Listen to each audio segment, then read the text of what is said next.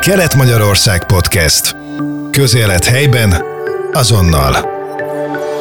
Köszöntöm a hallgatókat, a mikrofonnál Kanalas Otiliát hallják. Sok veszteséget, de csodálatos gyógyulásokat is látnak a kórház lelkészek, akik átlépve a nehézségeken. Több száz beteg között szolgálnak, a legnehezebb élethelyzetekben fogják az elesettek kezét. Závodni Mária több mint két évtizeden át óriási empátiával végezte kórház lelkészi szolgálatát a József András Oktató Kórházban. Isten igéjével erősítette a betegeket, és emellett egyébként egy teljesen más területen is dolgozott a jó Jókai Mor Református Általános Iskolában oktatott hittant. Nagyon sok olyan munkát végzett, amivel példaként áll a nyíregyháziak előtt, ezért Nyíregyháza város incédi életműdíjjal jutalmazta, augusztus 20-án vette át a jutalmat. Gratulálunk hozzá, köszöntöm a stúdiónkban. Áldás békesség, köszönöm szépen a meghívást és a gratulációt is. Mind a két területet próbáltam a felvezető szövegemben összevonni, bár élesen eltér egymástól, de mind a két szolgálat nagyon-nagyon fontos az emberek és az adott korcsoport életében. Egyrészt a picikék megismerkednek a Bibliával, Isten igéjével és a vallással, másrészt pedig ott vannak a végponton már azok az elesettek, lehet, hogy nem lehet őket meggyógyítani, lehet, hogy meg lehet őket gyógyítani, de mindenképpen egy megváltozott élethelyzettel, nehézségekkel néznek szembe. Kezdem talán ezzel a kérdéssel, hogy hogyan lehet ezt a két területet összeegyeztetni, vagy összehozni. A gyermekmunkával kezdtem, az volt eh, szívem és abban nagyon sokáig tevékenykedtem, majd bezárult egy ajtó, és kinyílt egy másik, a kórház ajtaja, de megmaradt tulajdonképpen a gyerekmunka. A kettő, én úgy szoktam mondani, hogy kompenzálta egymást, ami az egyikben talán értsük jól idézőjelben lehúz, az feltölt a másikban. Így nagyon jól éreztem úgymond mind a két szolgálati területen magam, meg úgy érzem, hogy ki tudtam itt teljesedni hogyan került kapcsolatba a hittel, a vallással, illetve hogyan került a teológiára, ha jól tudom, és ez az én kérdésem volt még a beszélgetésünk előtt, nem lelkész családból származik. Ez így van, hát nem törvényszerű, hogy ez a vonal mindig egyenesen a szószékre vezessen. Nem lelkész családból származom, de a hit, az Isten kapcsolat az nem volt ismeretlen családunkban, és érdekes, hogy mindig a második generáció vagy kimarad egy generáció, és akkor a nagyszülők példája. Az én életemben a nagymamám hite, ami nagy megpróbáltatásokat is kiállt, volt az egyik motiváció, a másik pedig a Molnár Mária misszionárius nő élete egy református misszionális nő volt, aki mártér halált halt a második világháborúba Pápua új Guineán. A japánok megölték, azt hitték, hogy kém. És ő ott szolgálta benszülöttek között, és hirdette Isten igét, és az nekem nagyon, hát úgymond tetszett, vagy, vagy olyan példa volt előttem, hogy kell vinni az üzenetet sokak felé. És a teológia után hogyan alakult az élete, a pályája, életútja? Ide kerültem legnagyobb örömömre, megelégedésemre a szülővárosomban Nyíregyházára, és beosztott lelkészként szolgáltam Siposkund kötönyesperes mellett. Azóta itt vagyok tulajdonképpen Nyíregyházán, és így, ahogy református lett az iskola, akkor ott hitoktattam, azelőtt más iskolánkba is, és a kórház is így alakult. A hétköznapi ember tudja-e vajon, hogy mi egy kórház lelkésznek a feladata, a munkája? Meséljen erről egy picit először.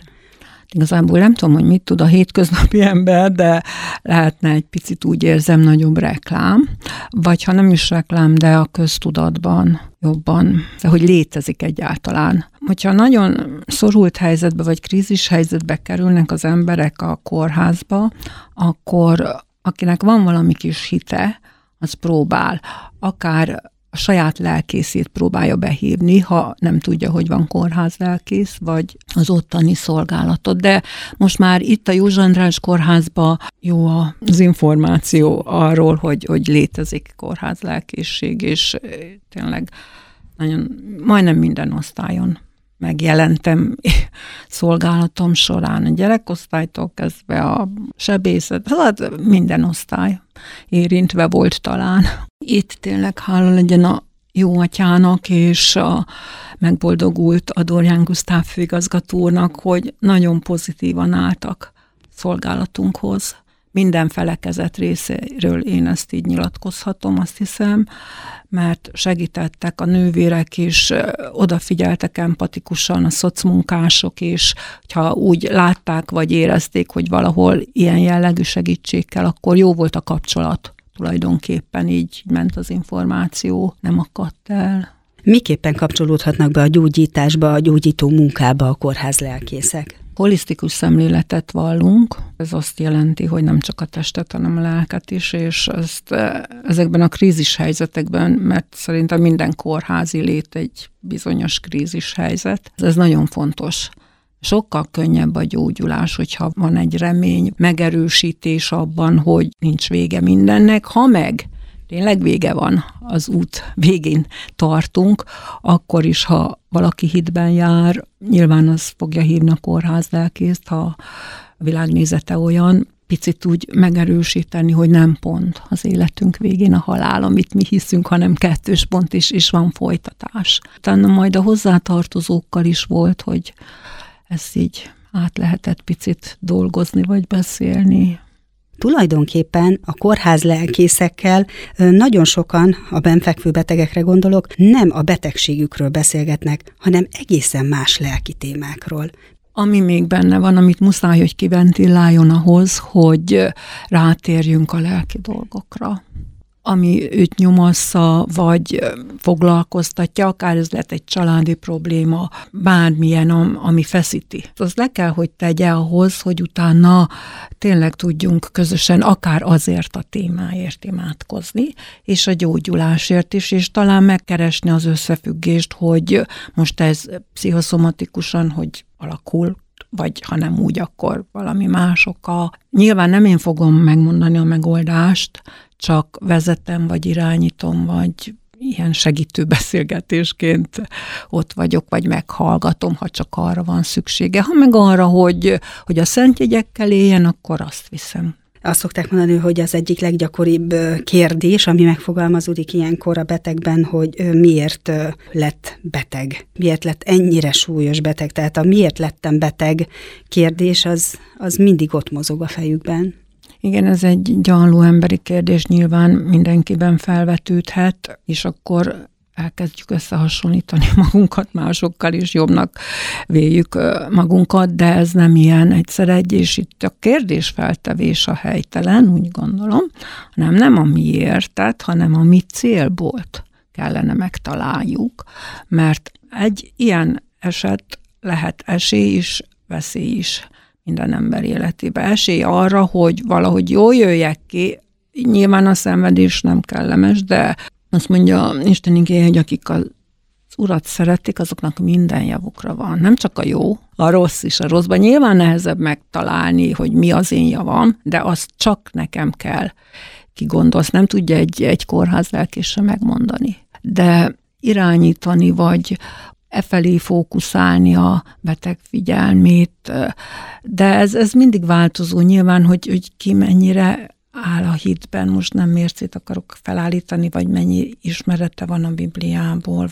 És, és hogyha ezt, ezt megtaláljuk, lehet, hogy nem most fogjuk megtalálni rá konkrétan a választ, ezt saját életemből is tudom, hogy akik az Isten szeretik, minden javukra van, és ha azt mondom őszintén az Úristennek, nem tudom, Uram, hogy most ebből mi az én javam, de bízom benned, hogy te meg fogod mutatni. És x év után, ezt azért merem így mondani, ha visszatekint az ember, akkor meglátja. De lehet, hogy hamarabb. Ez változó, ezt, ezt nem lehet erre receptet mondani. Tudnak ilyen tisztán gondolkodni azok az emberek, akik ott a betegágyon fekszenek?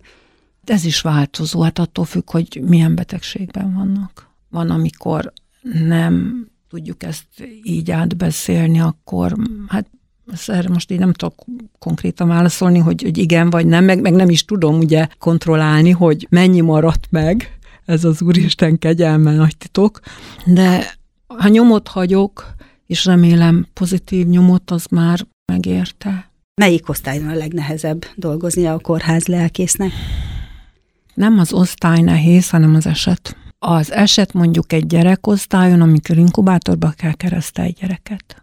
és ott a szülő, meg a nagyszülő esetleg, és, és nem tudjuk, hogy az Úristen most hogyan alakítja, hány napot ad, vagy ad még éveket. Az egy picit ö, ilyen, ilyen feszített, nem könnyű, de olyan jó, amikor tényleg azt látjuk, hogy kijött ebből a nehéz helyzetből a kisbaba, és akkor megismernek, és azt mondják, hogy már nem tudom, hanyadikos a gyerek. Szóval ez, ez, ez a csoda, de ha nem tenné is, ha nem, nem így menne ki a vége a dolognak, akkor is mindenképpen bízni kell, hogy, hogy javunkra van. Hogy amit az Úr tervez, az, az csak jó lehet. Nagyon nehéz nyilván egy veszteséget, egy halálesetet elfogadni, de nem látom a jövőt, hogy mi lett volna, ha, mi lett volna, ha lehet, hogy sok mindentől megment. És megint csak egy, egy olyan példát tudok hozni, hogy, hogy ha én azt gondolom, hogy fú, de ezt vagy azt megtettem volna a beteggel, ezt ápoltam volna, meg így, meg úgy, meg nem tudom én, de az Úristen látja, hogy, hogy bírtad volna, vagy nem. Lehet, hogy az akarás megvan benned, de az erődet nem te tudod felmérni igazán. És mennyire nyitottak a keresztény tanításra a betegek? De hát azért egy kórházban is nagyon sokféle esettel, akkor fogalmazunk így, találkoznak.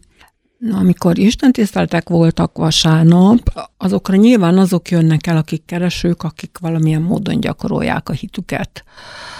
Aki meg ateista, az az visszautasít nyilván, de én nem is fogom rá erőszakolni magamat, az ő döntése. Csak a betegnek is van egy joga ahhoz, hogy egy házi szolgáltatást igénybe vegyen. Egy olyan eset volt, hogy most ha így, így lehet egy példát mondani név nélkül, az egyik beteg igényelte, hogy, hogy ott legyek, imádkozzunk, beszélgessünk, a mellette fekvő ez irritálta. Próbálunk azért diszkréten intimitások között, de hát nyilván áthallás van. És szó szerint ő ki akart engem a korteremből küldeni a másik beteg, mert őt ne.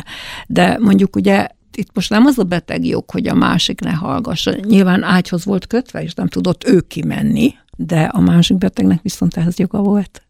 Hát e, ilyen súlódások vagy kis konfliktusok előfordultak, de hát ezt, ezt nyilván meg kell oldani. Nagyon sok beteggel beszélgetett az elmúlt két évtized során. Mit tanult ezekből a beszélgetésekből? Az biztos, hogy az az ige is megáll és igaz, hogy aki másokat felüdít, maga is felüdül. És mikor egy-egy ilyen beszélgetés után azt mondtam, hogy hú, itt most én kaptam. Lehet, hogy a beteg is kapott, de így konkrétan nem tudom megmondani, de, de nagyon-nagyon jó volt ilyenkor, mert akkor nem nagyon szívott le, hanem, hanem ugye kölcsönös volt a oda-vissza kapok. Hát talán türelmet, elfogadást, Istenre hagyatkozást, ami eddig is megvolt bennem, de megerősödött jobban. Empátiát, hát ugye az szükséges, hogy most mennyire vagyok az, vagy mennyire nem, ez szituáció, meg élethelyzet. Mikor bukok el, hogy most többet kellett volna hallgatni, vagy, vagy nem visszaszólni. Hát ez, ez nagyon-nagyon érdekes dolog, hogy két egyforma eset helyzet nincs, és akkor de ebbe egy életen át kell játszani, ahogy a sláger mondja ezt, ez tényleg ezt, meg okosabban kéne élni talán. Azt már említette, hogy erőt merített abból, hogy a kórház lelkészi munkán kívül a hittan oktatással is foglalkozott, de egy ilyen sokrétű feladathoz egyáltalán miből lehet erőt meríteni még? Mi az, ami önt érdekli? Mit csinál szívesen szabad idejében? Hát erőt meríteni és bölcsességet kapni csak az Úristentől. A legutolsó, legapróbb dolgokba is én nálam ez így működik, hogy úgy kezdem a napot, hogy vele indulok, és vele érkezem, és bármi érjen, tudom, hogy nem az ő tudta nélkül, hogy egy hajszás esett le a fejemről, és nem véletlenek sorozata, ami történik, még ha olyan történik is, hogy nem tetszik nekem. Én így indítok, és a természetközeliség, ami engem feltölt, szeretek túrázni. Tél van nem annyira, de úszni is szeretek, hajtogatok, origamizok, kötök, sütök, főzök, horgolok, na szóval ilyen, ilyen mikor mi, mikor mi, ez is érdekes különben, hogy mikor mihez van kedvem. Egy hittanórám van a kórházi óvodában, amit nagyon szeretek. Három éve alakult ugye a kórházban egy óvoda, és a vasárnapi gyermekisten tiszteleteket is tartom, ami nem is szakadt meg a nyugdíjazásomkor sem. Nagyon érdekes, hogy az Úristen mindig mutat feladatot, hogy most egy idősebb házaspárt patronálok, és most, most ebbe kell, hogy, hogy kiteljesebb, vagy akire, akinek szüksége van rám, én szeretek úgy segíteni másoknak, és hát mikor mit mutat az Úr, és akkor azt Mit üzenne a kórház lelkészeknek, mert hogy a, az ön helyén átvették már a stafétát, a feladatot. Én csak oda tudok visszakanyarodni, hogy ez egy nagyon nehéz terület. A szolgálatokon belül is. Ez egy speciális és nagyon nehéz terület. Nem tudom, mennyien választják, vagy vállalják ezt a feladatot. Aki arra hivatott, és tényleg nem csak kóstolgatni szeretné, akkor ne adja fel. És kell egy bizonyos idő ahhoz, úgymond a jóbornak is kell idő, hogy kiforjon, de a kórház lelkésznek is az, hogy nagyon sok tapasztalatot szerez, és akkor megszereti azt, amit csinál, hogyha hosszabb távon tényleg úgy teszi a dolgát, meg hát ráfigyel az Úristen, és akkor bölcsességet kap, erőt kap a mindennapokhoz. Köszönöm szépen, hogy eljött hozzánk. Áldás békesség viszont hallásra. Kelet-Magyarország Podcast. Közélet helyben, azonnal.